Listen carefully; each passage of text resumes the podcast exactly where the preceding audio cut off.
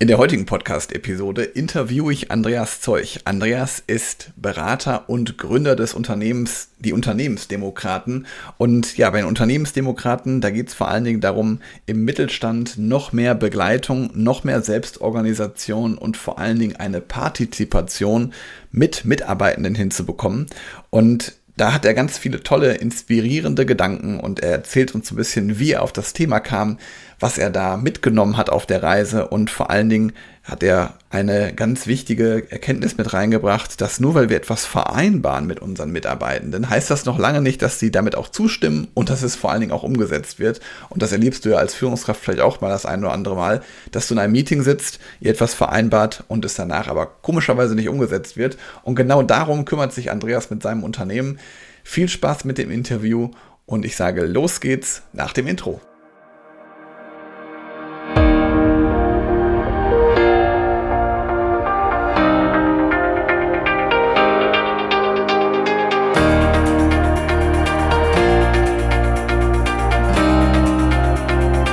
Herzlich willkommen zu einer neuen Podcast-Episode des Podcastes Führungskraft, der Podcast für mehr Erfolg mit sozialem Verständnis und moderner Führung. Ich bin Helge, Helge Schräder, und von mir gibt es erprobtes Leadership-Wissen, das den Menschen in den Fokus rückt. Und heute habe ich auch einen Menschen an meiner Seite. Heute ist Andreas Zeug bei mir. Herzlich willkommen, Andreas. Hallo Helge, hallo liebe Hörerinnen und Hörer. Schön, dass du da bist. Ja, ich mache das am liebsten in meinen Podcast-Episoden so, dass sich der Gast einmal selber vorstellt. Also von daher, Andreas, was sollte ich über dich wissen, damit ich weiß, was du so machst? Also, äh, ich bin Andreas Zeug, ähm, wohne und wirke in Berlin und aus Berlin heraus. Ich bin der Gründer und Partner der Unternehmensdemokraten. Wir sind ein Beratungsunternehmen mit dem Fokus auf Partizipation, Selbstorganisation, äh, das in Organisationen reinzubringen. Wir haben den Claim, wir begleiten Menschen und Organisationen auf dem Weg zu mehr und besserer Partizipation. Und das beschreibt schon ganz gut, was wir machen. Ähm, Wir sind hauptsächlich im Mittelstand unterwegs, ähm, ab und zu arbeiten wir auch mal mit Konzernen zusammen, die sich gewissermaßen zu uns verirren, wenn man so will. Wir akquirieren da nicht aktiv. Also unser Hauptklientel kommt aus dem Mittelstand. Darüber hinaus arbeiten wir auch mit NGOs zusammen oder auch mit dem öffentlichen Dienst. Ist aber vorwiegend äh, der äh, privatwirtschaftliche Mittelstand, mit dem wir arbeiten. Ja, und was wir halt eben machen, ist tatsächlich, dass wir halt in die Organisationen reingehen und ähm, Transformationsprozesse begleiten, also aus alten hierarchisch, klassisch hierarchischen Strukturen in alternative Formen des Organisationsdesigns und der Prozesse und der Entscheidungsfindung, wo die MitarbeiterInnen dann auch mehr Gestaltungsmöglichkeiten bekommen, die Organisation mitgestalten können und eben auch Führung übernehmen. Toll. Und wie kamst du auf das ähm, die Unternehmensdemokraten auf diesen Claim und wie kamst du generell dahin, wo du jetzt bist? Ähm, das ist eine gute Frage mit den Unternehmensdemokraten. Steigen wir mal mit dem, mit dem Namen von uns ein, mit unserer Marke gewissermaßen. Ja. Ähm, ich bin schon sehr, sehr lange mit dem Thema Selbstorganisation befasst. Das ging schon los bei mir in meiner Ausbildung als Musiktherapeut von 1992 bis 96 so und um 1993 herum habe ich damals noch im Kontext des therapeutischen Arbeitens die Selbstorganisation für mich entdeckt, systemisches Denken, ähm, Chaostheorie, Konstruktivismus, das ist alles so ein Bündel, was für mich zusammengehört. Hm, Damals war natürlich der Fokus therapeutisches Arbeiten, also ähm, Familientherapie, äh, systemische Therapie, hypnosystemische Therapie, das sind alles so therapeutische Konzepte, wo Selbstorganisation eine große Rolle spielt das war für mich als gedanklicher Rahmen gewissermaßen oder als mentales Modell, um ähm, soziale, menschliche Systeme besser zu verstehen und gegebenenfalls auch Veränderungen bewirken zu können, ein sehr überzeugendes Modell. Und das ist es bis heute geblieben, prinzipiell. Jetzt kommt mhm. das Aber.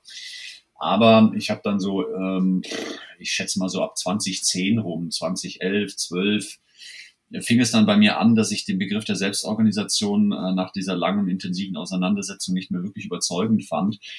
Er beschreibt immer noch und was alles, was damit verknüpft ist, beschreibt, denke ich, immer noch sehr gut, worum es geht und wie wir in soziale Systeme hineinwirken können. Das ist nicht das Problem. Aber äh, Selbstorganisation als Begriff kommt, das ist auch nicht ganz eindeutig klärbar, aber ich würde sagen, tendenziell aus der Naturwissenschaft.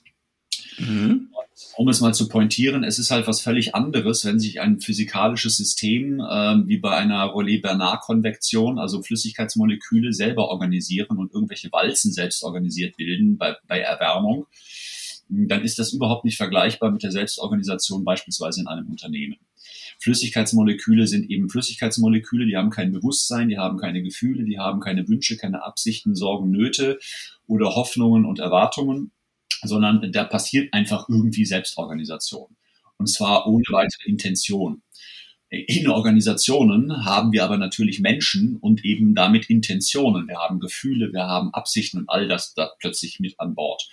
Und äh, das reflektiert die Selbstorganisation der, oder der Begriff für mich nicht ausreichend. Und er hat keine implizite Werteordnung, die irgendwie darin enthalten ist. Und dann habe ich halt danach mal angefangen zu suchen. Und ich bin dann mehr oder weniger zufällig, ich weiß ehrlich gesagt auch nicht mehr wie genau, auf den Begriff der Unternehmensdemokratie gestoßen. Und das Konzept hat mich tatsächlich dann auch unmittelbar angesprochen, weil es mich erstmal selber auch ein bisschen verwirrt hat. Ja, wie jetzt Unternehmen und Demokratie, das gehört, gehört doch eigentlich nicht zusammen oder gehört das zusammen? Mhm. Also ich war da selber erstmal verstört und mir ist selbst auch so das widerfahren, was vielen anderen dann passiert, wenn ich mit ihnen über den Begriff rede oder wenn sie ihn das erste Mal hören oder wenn sie das erste Mal auf unserer Webseite waren und vielleicht verstört sind. Was, was soll das denn jetzt mit der Unternehmensdemokratie? Aber das lässt sich dann alles sehr, sehr gut ähm, weiter erörtern und das ist im Allgemeinen auch ein guter Gesprächseinstieg, gerade auch wenn es erstmal negiert und verneint wird. Wenn jemand sagt, ja, Unternehmen sind aber keine demokratische Veranstaltung, das ist so der Standardsatz, ähm, der dann kolportiert wird, dann lässt sich darauf halt sehr, sehr gut aufbauen. Wenn die, das Gegenüber nur mal grundsätzlich bereit ist, ähm, darüber zu denken und zu reden. Ja. Auf diesem Wege bin ich zu diesem Begriff gekommen. Toll. Und da muss man natürlich auch dann offen sein für einen neuen Begriff, den mal neu zu definieren, beziehungsweise mal zu verstehen, was du damit genau meinst. Als du den Begriff dann festgelegt hattest, hattest du dann alles, damit du dann loslegen konntest oder wie ging es dann weiter? das ist auch wieder eine spannende Frage. Äh, nein, keineswegs. Also ich würde sogar sagen, ich habe ja 2015 mein damals fünftes Buch veröffentlicht, eben zu diesem Thema. Also ich habe mich dann mhm. auf den Weg gemacht, äh, der, dieses Rahmenkonzept der Unternehmensdemokratie besser zu verstehen, indem ich halt ein Buch drüber schreibe. Das ist ja, ja. Eher, manch einem ein beliebtes Mittel, um einen Gegenstand, ein Thema besser zu durchdringen, weil man sich dann halt hinsetzen muss und recherchieren muss und lernen muss. Und was heißt das denn eigentlich? Mhm. Und tatsächlich ist es so, dass vieles, was jetzt in dem Buch damals mein damaliger Stand war, für mich heute, also nicht obsolet ist, aber so manches würde ich doch schon deutlich anders nochmal formulieren, äh, anders denken, äh, anders weiterführen. Also das ist eine, eine fortlaufende Lernreise für mich tatsächlich. Und je älter ich werde und je mehr ich mich mit diesem Begriff befasse, ähm, je mehr ich auch verstehe, dass darüber schon unglaublich viel gedacht, geschrieben wurde, und zwar international. Also der Begriff geht mal mindestens auf, auf den der Industrial Democracy äh, zurück und da wurde ein Buch schon 1897 veröffentlicht vom Ehepaar Webb und Webb. Äh, es ist also ein sehr tradierter Begriff, der mhm. ursprünglich eher so aus dem gewerkschaftlichen Umfeld kam, naheliegenderweise, ähm, aber sich dann halt eben zunehmend mehr, auch gerade so in den letzten, ich würde mal sagen, 20 Jahren, auch davon so anfängt zu emanzipieren, ja, von so einer äh, gewerkschaftlichen Betriebsrätschaft, Betriebsrätschaft, äh, betriebsrätlichen Sichtweise. So, jetzt, mhm. haben, jetzt haben wir es. ähm, und insofern ist das also für mich etwas, wo ich zunehmend dazulerne. Und was ich gerade aktuell super spannend finde, wo ich in den letzten Monaten sehr, sehr intensiv recherchiert habe, das ist der Übertrag von ähm, demokratischen Haltungen Kompetenzen und Selbstwirksamkeitserwartungen, äh, die in einer Organisation bei den Mitarbeitenden entstehen, wenn dort Demokratie eingeführt wird. Das muss jetzt nicht immer genau dieser Begriff sein. Es kann auch sein, dass wir unter dem Label Selbstorganisation das machen oder unter dem mhm. Label Partizipation oder sogar Agile. Ähm, aber was dann passiert, wenn Menschen anfangen, ähm, mitzubestimmen, mit anderen Menschen gemeinsam Entscheidungen zu treffen und um, um eine beste Lösung gemeinsam ringen, ohne dass einer, wie unser alter Kanzler, der zunehmend verwirrter wird, einfach in die Runde rufen, basta, jetzt machen wir es so. Wenn also all das passiert, dass wir gemeinschaftlich etwas gestalten und entscheiden, äh, dann äh, ändert das was an der Haltung zu meinem Demokratieverständnis. Es bringt mir auf längere Sicht natürlich neue Kompetenzen ein, zum Beispiel das der Verhandlung, das der Perspektivenübernahme, das der Toleranz. Mhm. Wenn ich denn damit auch dann über die Jahre erfolgreich bin, dann bin ich halt auch selbstwirksam und das ändert auch meine Selbstwirksamkeitserwartung.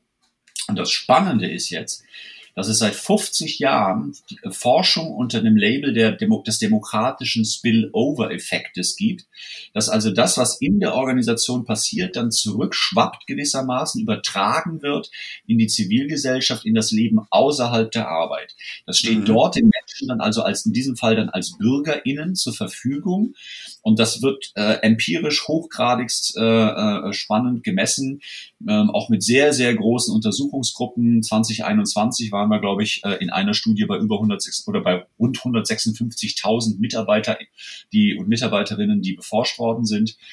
Ähm, und das finde ich zum Beispiel halt auch so ganz interessante Effekte, ja, ähm, mhm. wo ich sehr, sehr zulerne. Und was mich halt auch so angesprochen hat an diesem Konzept der Unternehmensdemokratie, anders als an der Selbstorganisation, der Rückbezug in unsere Gesellschaft. Mhm. Ja, und ist ja auch spannend, dass dann so lang der Zeitraum ist. Du hast vorhin 1800 äh, oder Ende der ja, 1800er Jahre.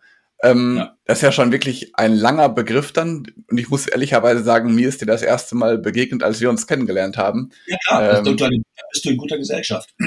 ja. Kannst du denn sagen, was dich ähm, motiviert hat, dann als Unternehmensdemokrat loszulegen?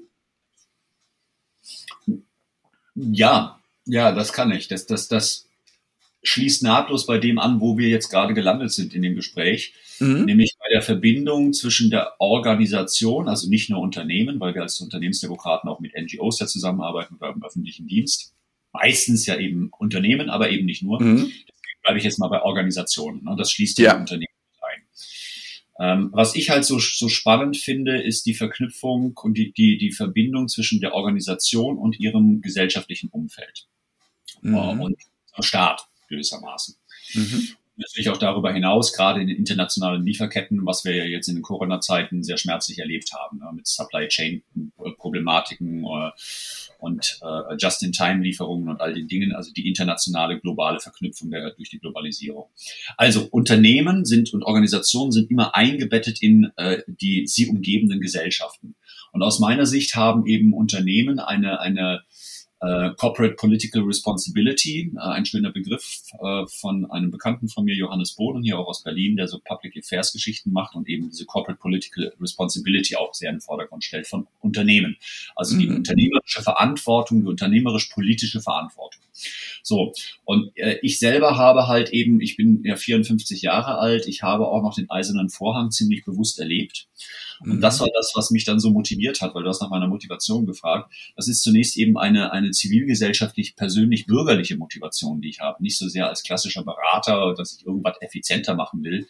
Ähm, Das ist jetzt nicht so bei mir mein treibender Motivator. Das sind äh, für mich absolut sinnvolle und natürlich immer auch angestrebte Effekte, aber die sind für mich im Grunde genommen eher einen kollateralen Nutzen.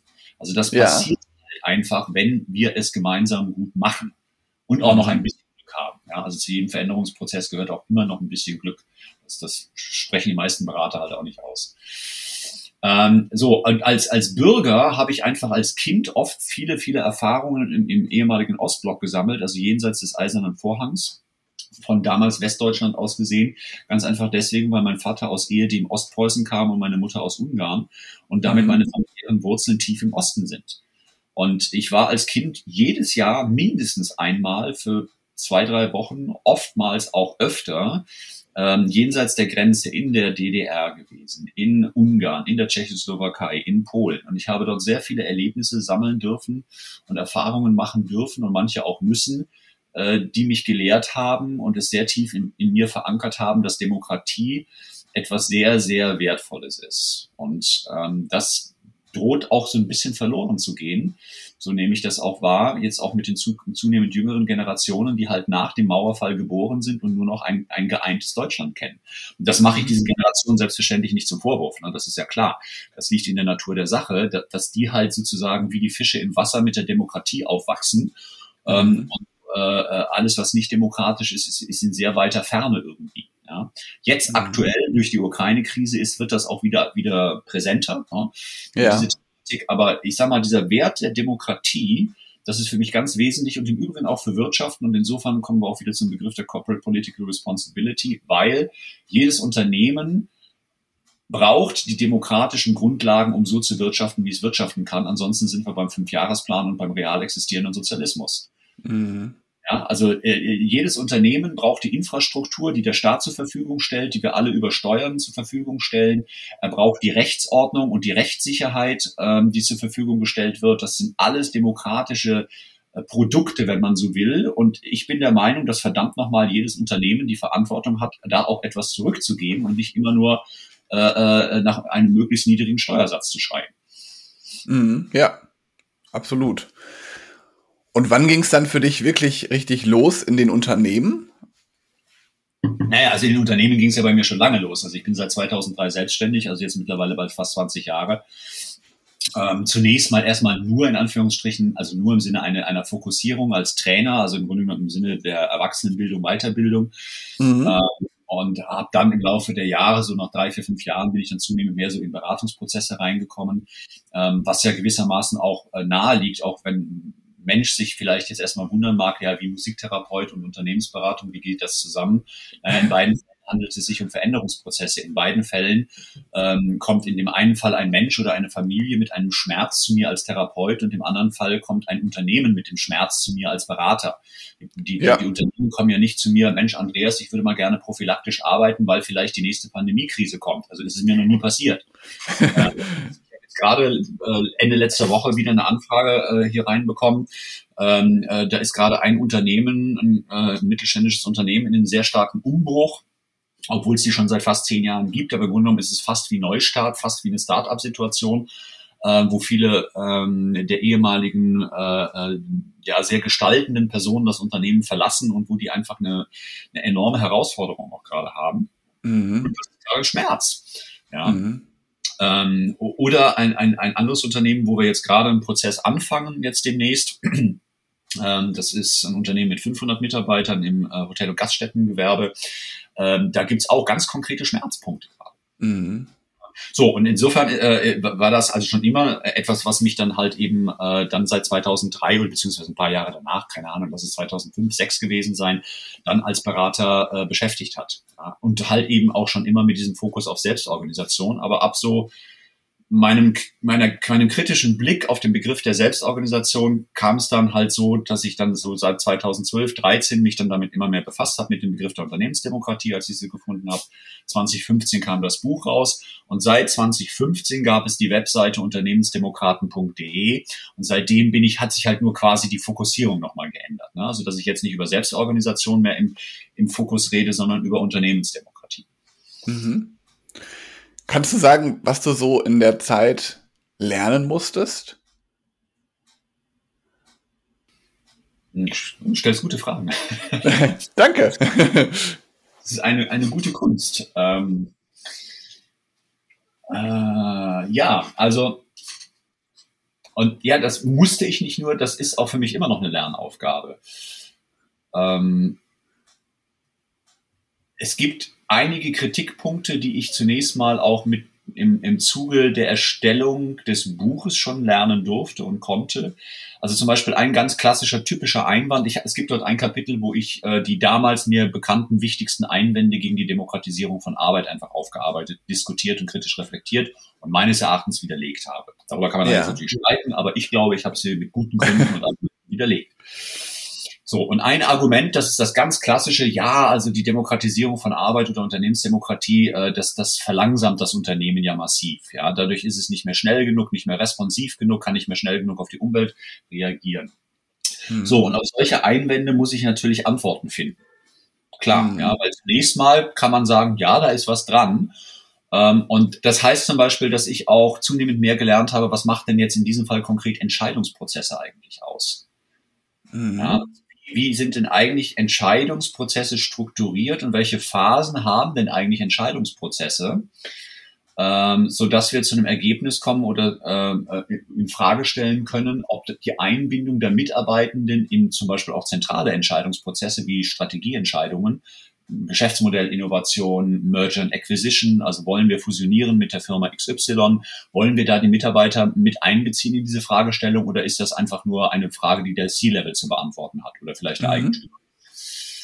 Und ähm, an der Stelle äh, war, war das ein Beispiel, um es eben zu konkretisieren, dass ich halt eben an, angefangen habe, noch mehr darüber nachzudenken, ja, was sind denn eigentlich Entscheidungsprozesse? Und dann wird sehr schnell deutlich, naja, also das eigentliche Momentum, wo die Entscheidung getroffen wird, da ist es im Allgemeinen meistens natürlich viel, viel schneller, wenn du, Helge, als Geschäftsführer der Hugendubel, Hugendubel Schrauben GmbH und Co. KG äh, als alleiniger Geschäftsführer und Inhaber die Entscheidung triffst.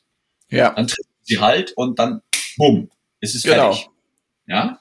Wenn, wenn du das aber, ich übertreibe jetzt mal, mit sagen wir mal 200 Interessierten äh, aus deiner 500 Mann starken Firma gemeinsam entscheiden willst, ja, dann ist das ein erheblich längerer Aufwand. Ja. Ganz klar. Dann ist die Aussage an der Stelle genauso wahr wie trivial. Mhm. Das ist so, logisch, ja, wenig überraschend.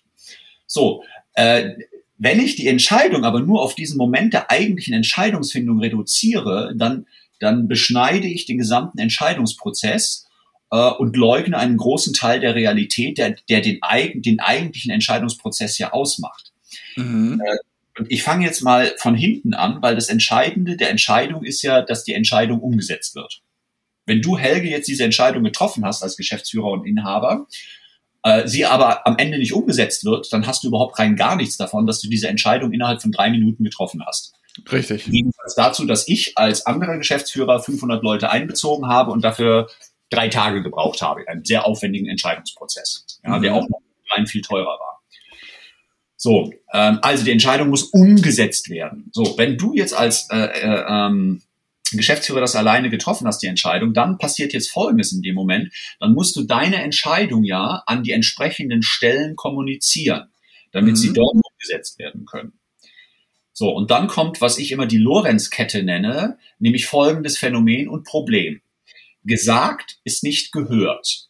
Gehört ist nicht verstanden, verstanden ist nicht einverstanden, einverstanden ist nicht umgesetzt, umgesetzt ist nicht beibehalten. So, mhm. das heißt, du hast ein enormes kommunikatives Problem und einen erheblichen kommunikativen Aufwand, der na nach deiner Entscheidung einsetzt. Ja. Jetzt habe ich mit meiner Firma aber meine 200 Leute schon reingeholt und das sind dann auch nach unserem äh, Prozedere und unserem Vorgehen dann auch zwingen diejenigen, die auch hinterher die Entscheidung umsetzen werden, weil es die interessierten Leute sind, die an diesen Entscheidungen partizipieren wollen. Mhm. Und die kennen dann schon das Ergebnis der Entscheidung und sie haben es obendrein auch schon äh, mitentschieden und mitgestaltet, diese Entscheidung. Und deswegen fällt diese Lorenzkette an der Stelle größtenteils weg. Das heißt, wir können nach der aufwendigeren Entscheidung dann aber sofort in die Umsetzung gehen. Und das ist nicht theoretisch und konzeptuell so, sondern das zeigt sich auch in Studien. Ich glaube, 2006 oder sowas um die Kante rum hatte mal Stepstone immerhin mit, ich glaube, 5400 Fach- und Führungskräften eine interessante Untersuchung gemacht, äh, wie gut denn die Fach- und Führungskräfte äh, von Firmen die äh, aktuelle Strategie des Unternehmens kennen. Und mhm. es waren 56 Prozent, das weiß ich noch sehr genau, die äh, die Strategie entweder überhaupt nicht oder nur unzureichend gekannt haben. Und wie sollen mhm. bitte die Führungskräfte die Strategie operationalisieren und umsetzen, wenn sie sie weder kennen also, oder nicht kennen oder nur unzureichend kennen. Dann können sie sie gar nicht operationalisieren.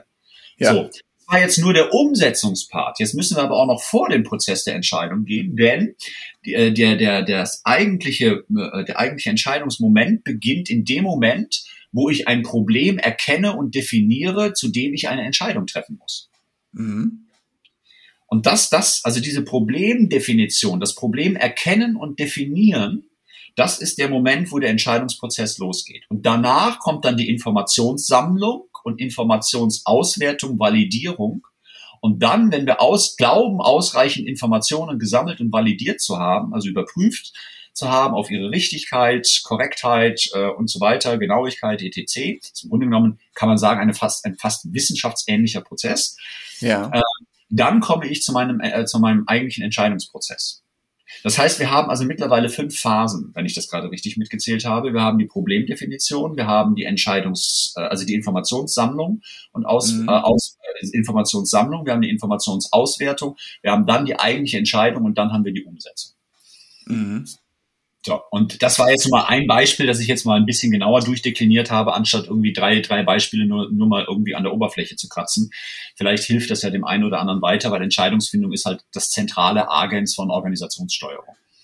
Ja, absolut. Und ich glaube auch das, was du gerade gesagt hast, dass man sich irgendwas vereinbart, heißt noch lange nicht, dass man es dann auch zustimmt und auch gleichzeitig, dass man es auch umsetzt. Also das ist ja ein ganz, ganz wichtiger Punkt. Geht ja vielen Führungskräften auch so im Alltag. Ich bespreche irgendwas im Meeting und sage, das machen wir jetzt so.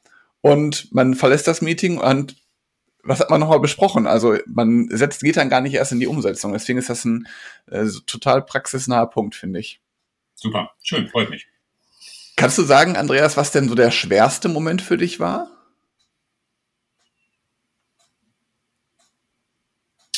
Meinst du in Hinblick auf Unternehmensdemokratie?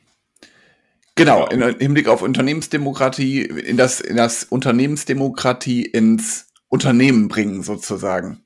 Mhm.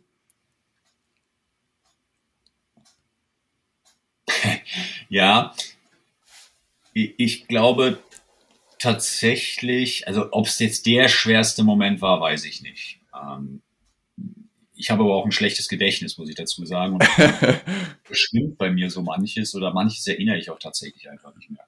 Aber an eine Szene erinnere ich mich noch sehr, sehr genau. Das hat mich sehr bewegt und hat mich echt gefordert. Mhm. Äh, das war noch gar nicht äh, die eigentliche tatsächlich reale Umsetzung der Unternehmensdemokratie jetzt in irgendeiner Organisation, sondern das war in dem Moment, wo ich mein Manuskript abgegeben hatte und wusste, okay, jetzt rödelt die Maschine, die Verlagsmaschine los und demnächst erscheint das Buch. Kann sogar sein, dass es danach war, als das Buch schon erschienen war und ich die erste Lieferung der Exemplare bekommen hatte. Das weiß ich jetzt nicht mehr genau. Das ist jetzt aber auch nicht so wichtig, weil was war der schwere Moment daran? Also einerseits habe ich mich natürlich wieder sehr gefreut. Das ist immer wieder so ein ganz tolles Gefühl, ein neues Buch physisch in den Händen zu halten, darin zu blättern, äh, den Duft des Papiers aufzusaugen und so weiter und so fort. Ja. Aber was, was sehr schwierig war, war, dass ich mich dann gefragt habe, meine Güte, wo, wo habe ich denn eigentlich die Kompetenz her, jetzt mit dem Thema unterwegs zu sein? Mhm. Ich habe weder Politikwissenschaften studiert, noch habe ich Betriebswissenschaft studiert, noch habe ich Volkswirtschaft studiert. Nichts davon. Ja, und das war so ein wirklicher Moment nochmal des Zweifels und da bin ich dann auch sehr in mich gekehrt und habe dem auch Raum gegeben und ich bin dann tatsächlich auch dazu gekommen, nein, also äh, ich habe dazu alles Recht dieser Welt, weil äh, ich bin einfach Bürger, Bürger bin ich per se, per Definition mhm. eines Landes, eines in diesem Fall demokratischen Landes mit glücklicherweise einer noch vollständigen Demokratie im Gegensatz zu den USA, die bereits eine unvollständige Demokratie sind, gemäß Economist und in deren äh, Demokratieindex. Und und das war ganz wichtig, weil da habe ich dann einfach nochmal diese tiefe Verbindung gespürt zu dem, was ich vorhin auch erzählt habe, als du gefragt hattest, ja, also wie bin ich denn eigentlich dazu gekommen und was motiviert mich denn eigentlich? Ja.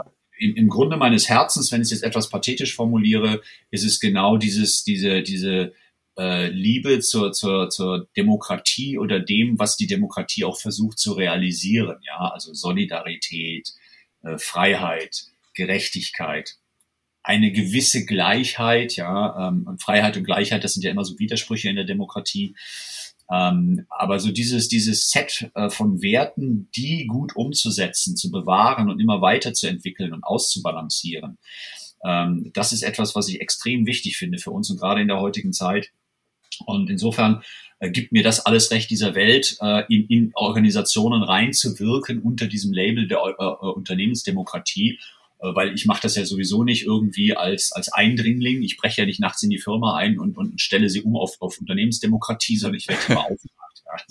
Also sprich, das ist ja dann vor allen Dingen erstmal die auch Verantwortung des Eigentümers oder des Geschäftsführers oder der Geschäftsführerin, äh, wenn die Demokratisierung in der Unternehmung dann losgeht. Mhm. Das war, das war wirklich ein emotional schwerer Moment tatsächlich. Also das war, kann ich mich noch gut dran erinnern. Also so ein echt, echter Zweifel, darf ich das eigentlich? Mhm. Ja, klar, kann ich mir gut, kann ich gut mir vorstellen und was du erklärt hast, ist auf jeden Fall auch äh, nachvollziehbar. Jetzt bist du ja schon länger als Unternehmensdemokrat unterwegs, Andreas. Wie hat sich denn dein Leben seitdem verändert? Was ist heute an dir verändert? Ich glaube tatsächlich, dass mich die Auseinandersetzung über die Unternehmensdemokratie zunehmend mehr auch in eine Auseinandersetzung mit der Demokratie an sich gebracht hat. Äh, mit meinem Wertekorsett oder Wertegerüsten-Korsett klingt so doof, weil es schnürt ja ein. mit meinem Wertegerüst oder Wertefundament. Ähm, und das verändert sich fortlaufend tatsächlich. Also da, da bin ich permanent in einem inneren Veränderungsprozess. Und so hat sich zum Beispiel äh, im letzten Corona-Jahr ergeben, dass wir eine ziemlich dünne Auftragslage hatten, größtenteils. Und ähm, das war einerseits war das unangenehm und auf der anderen Seite bin ich dafür tatsächlich sehr, sehr dankbar, weil es mir Zeit gegeben hat, äh, uns neu zu justieren und auch gemeinsam mit den Kolleginnen auch drüber nachzudenken. Und da hat sich dann zum Beispiel bei uns gezeigt, und das war ein Auslöser, der, der, der an dem Fall auch wieder von mir kam, ähm, dass ich am 9. August letzten Jahres den damals ersten Teil des neuen IPCC-Berichts gelesen hatte, also vom International Panel, äh, äh, Panel of Climate Change. Ähm, ähm, und wo mir dann halt klar wurde, okay, wir haben tatsächlich nicht mal mehr zehn Jahre, ähm, um noch wirklich wesentliche Kipppunkte abzuwenden im Klimawandel, in der mhm. Klimakrise. Und ich habe zwei Kinder, die sind 11 und 15. Ich selber bin, wie gesagt, 54. Mh, Hm, ich mache mir um mich selber jetzt nicht so sehr die Sorgen. Und abgesehen davon, wenn ich jetzt alleine wäre, allein im Sinne von keine Kinder hätte, ja, dann bin ich ja. vor allem für mich selber verantwortlich. Ja, und da habe ich das Vertrauen, ja, das, das ich schon irgendwie. Ja. Ähm, aber mit den Kindern ist es dann was anderes und zu wissen, okay, die leben halt einfach nochmal 40, 50, 60 Jahre länger als ich, wenn alles gut geht. Mhm. Und ähm, so wie sich die Welt schon jetzt entwickelt gerade und wie jetzt schon Dinge sich dramatisieren und zuspitzen, die Welt steht in Flammen und die Welt, das meine ich wirklich. Erinnern wir uns nur mal an Australien, die großen gigantischen Buschbrände, ähm, mhm. die es gegeben hat in, in den letzten zwei Jahren. Erinnern wir uns daran, dass anfängt äh, Sibirien zu brennen. Also sprich, die Arktis fängt an zu brennen. Ja, das ist arktisches Gebiet. Da hat es nie solche Brände gegeben. Gucken wir uns in Kalifornien um. Und jetzt hier in Brandenburg war dieses Jahr auch der erste Brand, der, der eine neue Kategorie hatte. Äh, Und gleichzeitig haben wir zunehmend mehr Sturzregen und, und, und monsunartige äh, Regenüberflutungen wie letztes Jahr im Ahrtal, äh, wie jetzt gerade ganz aktuell in Österreich ähm, und wie in Indien und sonst wo. Also sprich, diese ganzen Krisen nehmen immer weiter zu.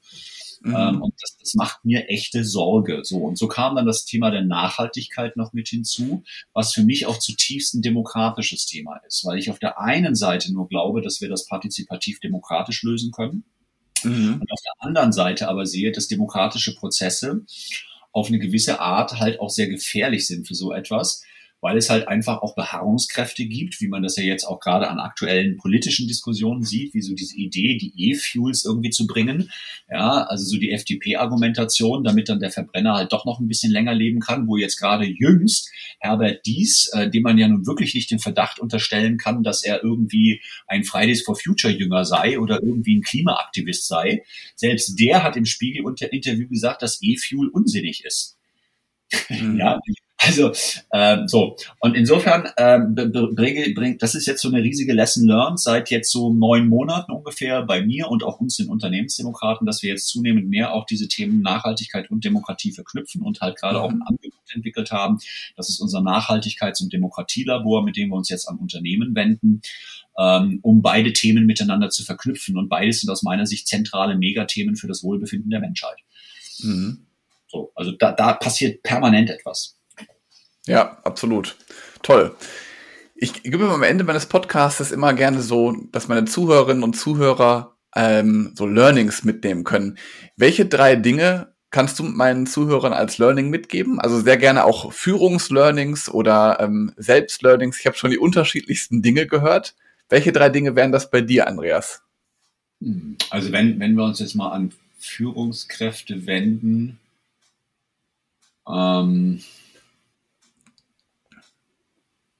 dann, dann wäre, also ich weiß nicht ob Learning, aber so ein, ein, so Fragen oder Themen, die ich dann aufmachen würde und oder anbieten würde oder wozu ich einladen würde, wäre, ähm, wenn du Führungskraft bist, wenn du, liebe Hörerin, lieber Hörer, in einer Führungsrolle bist, letztlich egal auf welchem Level, ob auf C-Level als Vorständin oder Vorstand oder Geschäftsführer, als Bereichsleiterin, als Abteilungsleiter oder einfach nur in Anführungsstrichen als Teamleiterin.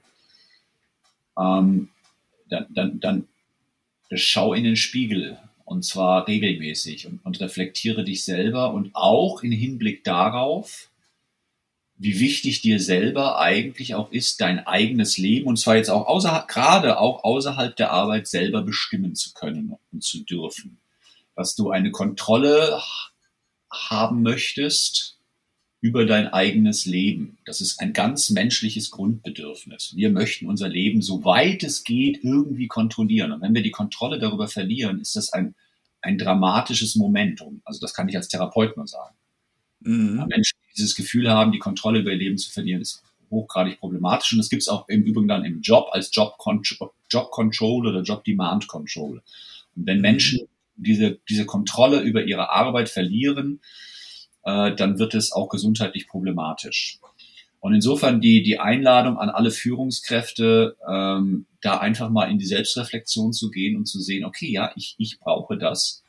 Und warum sollten das die anderen denn eigentlich nicht brauchen? Und das jetzt in Bezug dann auch auf die Arbeit. Und dann sind wir bei der Job Demand Control. Und wir mhm. sind zum Beispiel durch die Digitalisierung bei Arbeitsverdichtung als tatsächlich ernstzunehmendes Problem bis hin zu Tastaturtracking und dergleichen mehr, ob legal oder illegal durchgeführt, sei mal dahingestellt. Also, der Tipp wäre, reflektiere dich selber, guck in den Spiegel und dann zweitens, wenn du zum Ergebnis kommst, ja, ja, ich möchte mein Leben kontrollieren, ja, ich möchte mhm. es selber bestimmen und ich möchte nicht, dass der blöde Zeug daherkommt und mir morgen sagt, wie ich meine verdammte Wohnung einzurichten habe oder wo ich überhaupt zu wohnen habe oder dass mir der Zeug sagt, ich soll gefälligst mein SUV verkaufen. Also, da haben wir die ganzen Absichten und Wünsche der Selbstbestimmung.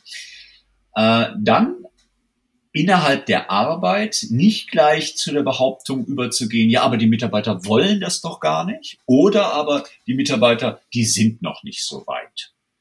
Mhm. Das ist nämlich etwas, was mir auch immer wieder begegnet. Ja, die Mitarbeiter wollen häufig nicht, aber daraus ist längst nicht die zwangsläufige Schlussfolgerung zu ziehen, dass das A immer so bleibt, dass es B keine guten Gründe hätte und dass C deswegen ich unbedingt immer nur alleine die Führungskraft sein sollte. Ja. Das ist wesentlich komplexer. Also, zwei, ich bleibe jetzt mal bei zwei, ich bescheide mich, ich habe eh schon so wahnsinnig viel gequatscht und du willst zum Ende kommen. Ähm, Einladung an die Selbstreflexion, zu äh, den eigenen Wünschen der Selbstkontrolle und äh, Selbstbestimmung ähm, und äh, dann zu gucken, okay, ähm, wie ist es denn eigentlich mit meinen MitarbeiterInnen? Wollen die, wollen sie nicht, können die, können die nicht? Und das mal ein bisschen aufzuweichen und einfach mal genauer hinzugucken und mit Menschen mehr in, ins Gespräch darüber zu gehen. Schön. Ja, sehr gut. Das sind auf jeden Fall ähm, schöne Hinweise für Führungskräfte, finde find ich ganz toll. Und ich muss dazu nochmal sagen, weil du es gerade selber erwähnt hast, ich finde, ich nehme ganz viel Inspiration aus unserem Gespräch mit und ich bin mir sicher, den Hörerinnen und Hörern geht's hier genauso. Würde mich freuen. Ich, sehr gut, sehr gut. Bin ich mir sicher. Wo kann ich dich denn als Interessierter, Interessierter erreichen? Ja, das ist im Grunde genommen ganz einfach. Das ist ja das Geile an unserer Brand, den Unternehmensdemokraten. Äh, Das ist doch eine sehr, sehr eigene äh, Marke ähm, und sagt ja schon viel auch aus und hat ein Leistungsversprechen. Das ist ganz einfach. Unternehmensdemokraten muss man sich nur einmal merken und dann setzt man noch .de da dran und dann hat man uns im Internet gefunden. Sehr schön. Dann werde ich das in die Podcast-Show Notes legen, sodass man dann direkt draufklicken kann. Das würde mich freuen, genau. Sehr gerne. Ja, Andreas, schön, dass du da warst. Schön, dass du im Podcast da warst. Liebe Zuhörerinnen, lieber Zuhörer, denkt an das Abo des Podcastes. Ich freue mich über jede Bewertung, die ihr mir für das Interview hinterlasst, für Andreas und mir. Und empfiehlt vor allen Dingen den Podcast weiter, wenn ihr jemanden kennt, für den das Thema Unternehmensdemokraten oder aber auch natürlich der Podcast Führungskraft interessant ist, dann teil das gerne direkt in deiner Podcast-App und leite es weiter. Andreas, schön, dass du da warst. Hatte ich gerade schon gesagt, möchte ich nochmal wiederholen. Vielen Dank und bis bald. Helge, ich danke auch dir. Vielen Dank und bis bald. Alles Gute an alle. Tschüss. Ciao.